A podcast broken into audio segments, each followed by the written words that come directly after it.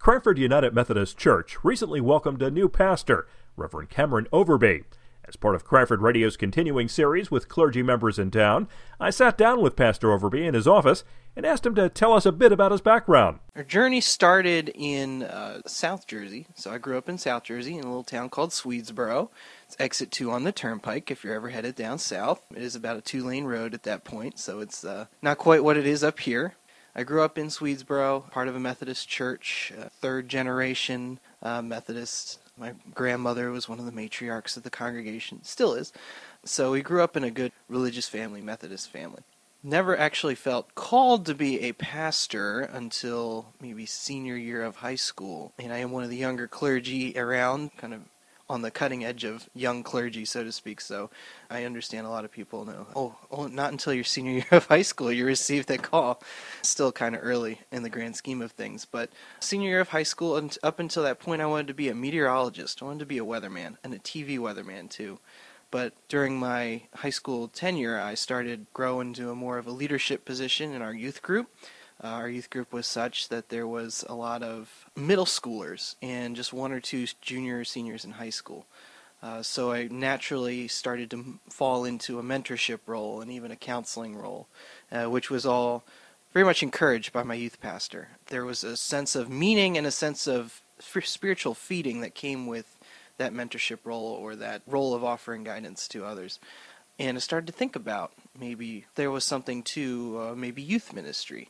So I started to think about that line of work, and then I thought, oh, maybe I'm called to be a meteorologist by day, and then in the evenings I can do the morning news, and then I can be a youth pastor by night, so I still make lots of money, I'm still doing well, but I can still have that spiritual aspect in addition to it.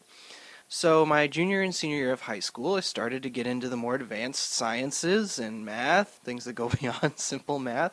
So, calculus and physics hit, and I was dreadful at both my senior year, my last final was honors calculus final, and I got a 26 on the final. And I was so happy to leave that room for the last time. But at the same time, we were going through college visits. We went to Valparaiso University in northwest Indiana, the town of Valparaiso. I was visiting for the meteorology department, and we sat down with the head of the meteorology department. I said, You know, how much calculus and physics is really involved in the meteorology program? And I know a lot of the weather calculations are calculus, are physics, all that sort of thing. But there's a lot of computers now, and maybe if I'm just a TV guy, I don't have to. Worry. Well, he said, it's all calculus and physics. The entire curriculum, all four years. It's calculus you haven't even heard of yet with differential equations and all that sort of thing. And I thought, oh my goodness. And I really thought to, ch- for the first time, I really start questioning the direction I was putting my own life in, and at the same time was continuing to grow into that mentorship role. So I ended up applying to Valparaiso University, among other places. Applied two colleges for meteorology degrees and two places for theology degrees, and I really liked Valpo for its well-roundedness. It's a Lutheran school, but they included spiritual and religious language in their brochures and their information, which I thought was a nice plus, on in addition to a standard liberal arts education. So I applied there for theology instead of meteorology, knowing that I couldn't get away from the calculus and physics in their meteorology department. And ended up that's where there was a clear sign and a clear calling to end up at Valpo. Uh, some of it involved financial aid and where the money fell, but you can't argue when God gives you a clear calling and a clear sign. That's where you're supposed to be. I met my wife the very first day. My wife Kelsey. Been together for almost two and a half years now. Very first day, she was scared of me. That first day, she thought I was uh, creepy. But we became friends and eventually started dating. And uh, we were engaged by senior year. Valparaiso was a great four years for us, very formative in all sorts of ways. We worked at the Chapel of the Resurrection, which is a, one of the largest non Catholic collegiate chapels. A lot of qualifiers there, but it is a very big building. Seats about 2,500 when it's full to the rafters. It was a very exciting place to learn about church work, to learn about theology, to learn uh, and to grow in a vocational calling into pastoral ministry. So, at the recommendation of my theology professors, they said if you want to have a great theological seminary experience, you go to Duke Divinity School. I applied to Duke, got in, received some more financial aid, which is helpful. We uh, went off to Duke. My wife Kelsey has her master's in social work. She did a one year advanced placement master's at the University of Missouri. She is from Missouri. So we spent half a year apart, and then she did her internship at Duke Hospital, which is a great place to do medical social work. And we've lived in North Carolina for the last three years as I've been finishing seminary, and she's been doing social work and child and adolescent therapy down in Durham and Raleigh. And graduated this last May, and we have moved to Cranford.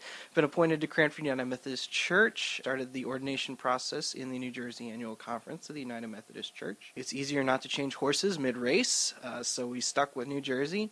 My wife felt that we should be near one side of the family or the other when we start having children. And New Jersey won, and uh, we were appointed to Cranford. It's a great placement, and uh, we're very excited to be here. We started July 1st, so four months in. Well, now that you're here in Cranford, tell us a little bit about Cranford United Methodist Church. There have been some recent changes since you've arrived, but there are some ongoing things as well. Well, the church has been through a series of transitions, which is part of life with human beings. Sometimes things don't work out quite the way you expect them to, but we are excited to be moving in a, you know, starting a new chapter of the church's story. And I feel there's a tangible difference from when we came and did our initial interview to where we are now in terms of programming and just general atmosphere. I feel like there's a new sense of direction, of calling, of mission, of fellowship, love, and grace in the place. So that's very exciting. Very exciting that we're turning the narrative, curving the narrative, and uh, moving into a new story or a new chapter of the story. The church has been here for 163 years. It started right before the Civil War kicked off, as I understand in the history so there's a lot of history to the church, and there's a, it has a long history in the community as well. Some of the more staid things that are in the recent history of the church is we have the Christian Connection, the after-school program, has been in place since 2005, offering all kinds of beneficial services for those who need childcare before school, in kindergarten age, or after school as well. And there's about 95 kids enrolled this year, which is just about capacity. Uh, it's actually a little over capacity, but not everybody's here every day. Uh, so that's a tremendous ministry in the community. Uh, we also are the host of the CCHD Counseling Center. They do family services, they do individual counseling, they do all kinds of great stuff. They're down the hall. Uh, that's also a wonderful community resource. If you feel you have a need for uh, any type of counseling or guidance or direction in your life, that's a wonderful thing to go to. Uh, some of the newer things we're doing in the church right now with transition comes some change sometimes, and with changing narrative, some things go with the narrative. So, uh, one of the biggest things that we're doing in the four months that, we, that I've been here is changed up our Sunday morning schedule. And prior to my arrival, the Sunday morning schedule was a 9 o'clock service and a 10 o'clock service. Really trying to, I think, cater to sports schedules to get everybody out of the out of the building by 11 o'clock was an important thing. Unfortunately, uh, the way, I mean, it's not unfortunate in the regard that they're youth doing sports. I mean, that's a fine thing, but it doesn't really matter what time on Sunday morning you you try to get together. If there's a sports conflict, there's going to be a sports conflict, and I don't think that's the end of the world. But we've decided to revision and refocus on Sunday mornings the worship times because a nine o'clock to nine forty-five service sometimes gets out in forty-five minutes, depending on the Holy Spirit. But it doesn't give a whole lot of time for transition when you have to be ready at 10 o'clock for a completely different service. So that was one thing that the pastor and the music director and those who are working the services wanted to have a little more time on my end to greet people out of one service and greet people into another service. It's always important. And also to create common ground, common space for people of both services to interact with one another. So what we have right now is an 8:45 service, with the 9 o'clock moves to 8:45, and that meets in uh, Randolph Hall, which is the fellowship hall of the church. It's um, a very informal service, very up to date, contemporary is the buzzword it's a great opportunity to be introduced to a church service and the leader, there there is such a thing as liturgy in it but it's not it's not a strict adherence to doing things a certain sort of way. It's a very loose service. It's very uh, natural feeling. There's a kids section where you can there's tables in the back with refreshments where you can feel free to get up during the service at any point if you feel the need to if you have trouble sitting still in one place for 45 minutes to an hour or if, if you do better having your hands busy at a time. I mean, that's okay. It's a place for holy play, godly play, and creativity. Uh, so that's a very exciting and a very unique service that we offer. And then we have at 9:40. So the first service runs from 8:45 to roughly 9:30. Get a little time for setting up and tearing down. Also in Randolph Hall, we now have what is called our community time, which is, again, that space where we have two very different church services, which tend to create bring in very different groups of people. Um, gives us common space where we can be facing each other instead of just facing the same direction on a Sunday morning in the pews or in our chairs, which really helps to build our community life, helps us to get to know one another better, and helps us to make connections that really make a difference in our day-to-day lives and help get people more involved and more deeply invested in what's going on at the church and more in their religious and spiritual lives and for them to find support uh, in one another we have sunday school at that time the sunday school program has gotten smaller over the years uh, so in order to keep it going uh, we've incorporated that into the community time rather than during the second service which it had been classically a part of. This enables the Sunday school teachers to not be totally overwhelmed by having to do Sunday school every week. So what we do now is uh, Sunday school is a biweekly thing, and community time switches between education week on the on weeks, so to speak, where there's adult Bible study, uh, as well as Sunday school programming going on between the services.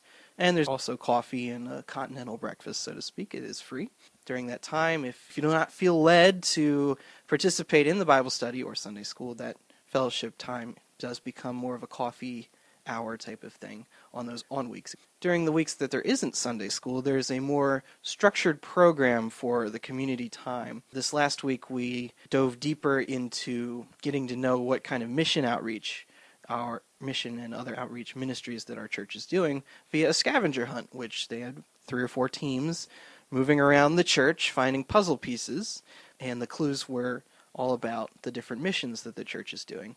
Uh, so it helps us get to know each other better, helps us do something out of the ordinary on a Sunday morning where we're not confined to a pew space or a chair space or a certain script, so to speak. And that was received very well this week. We're still tweaking it. It's still very new. We're only in our fourth week of it, I believe. So we're always looking to grow and to figure out how we can do things more faithfully to God and more faithfully to one another. After community time, we have a 10:30 service. So it was the 10 o'clock. Now it is a 10:30 service. Uh, you still get out before noon. In the South, it was much more important to be out before noon when we were in North Carolina. You had to beat the Baptists to the cafeteria. Cafeteria eating's a big thing in the South, trust me. It's not like high school cafeteria. It's a good thing. But you had to beat the Baptists to the cafeteria or to the restaurant or that sort of thing. So you still got an edge there. You're out before noon. We're all right. Things are still good. But you have a 10:30 service. That's a more traditional, classic uh, Methodist liturgy, a little higher liturgy service in the sanctuary proper. Is also a wonderful service. I enjoy doing and leading both, which is very exciting to me to be able to do and to practice both, uh, both styles. Well, all kinds of different styles of worship, really. So we're very excited to keep rolling on that. We've just hired a new music director who also really enjoys leading both types of worship. He has a tremendous voice, opera level singing voice, which is which comes out more in the second service for your traditional service. And we're also working on now that there isn't Sunday school during the second service of ways to be more hospitable to those who have children during a service. Um, there is nursery care available throughout the morning, I believe up to preschool aged. But for those who have kindergartners and above, and get a little antsy in the seats, and I want to encourage you, that's okay. Um, we really do want to see children in the worship service to give them a framework. It could be either worship service. To give them a framework of what's going on for church. Because if you keep telling children, "Oh, this isn't for you," this isn't for you. You you you grow up eventually and you'll do this. Then when you graduate from Sunday school, so to speak, then they have no framework of where they fit into the proper worship community of the church. So we would like at least some kind of exposure, even if it's through osmosis. I used to, when I was very little, sit under the pews and pretend I was working on a car during the service, and you know I did all right. God worked in our God worked in my life too. So we really would like to encourage more families that just because there isn't Sunday school during a service, that there isn't a place for you there, uh, because there absolutely is. And it's a big space. In the last church I was uh, blessed to serve, I was a small little church in North Carolina, and uh, kids were danced in the aisles. They would every time the acolyte would come up before we would process out after the service all the kids would line up in front of us it was it's great and and i really would like and i really encourage godly play in both services not just uh, one or the other one thing we're working on in that regard is well now we have children's activity bags we've welcome bags for visitors. We're really doing a self evaluation of what kind of a welcoming church we are. It's healthy for every church to do periodically. There are some practices that they fall by the wayside, maybe some of the attention to detail. Uh, so we're really working on developing our spaces so that they feel more welcoming, developing our leadership so that we're more equipped to be welcoming and uh, to really live into the open hearts, open minds, open doors theology and policy of the United Methodist Church. Cranford United Methodist Church is located at the corner of Walnut and East Lincoln Avenues. For Cranford Radio, this is Bernie Wagenblast.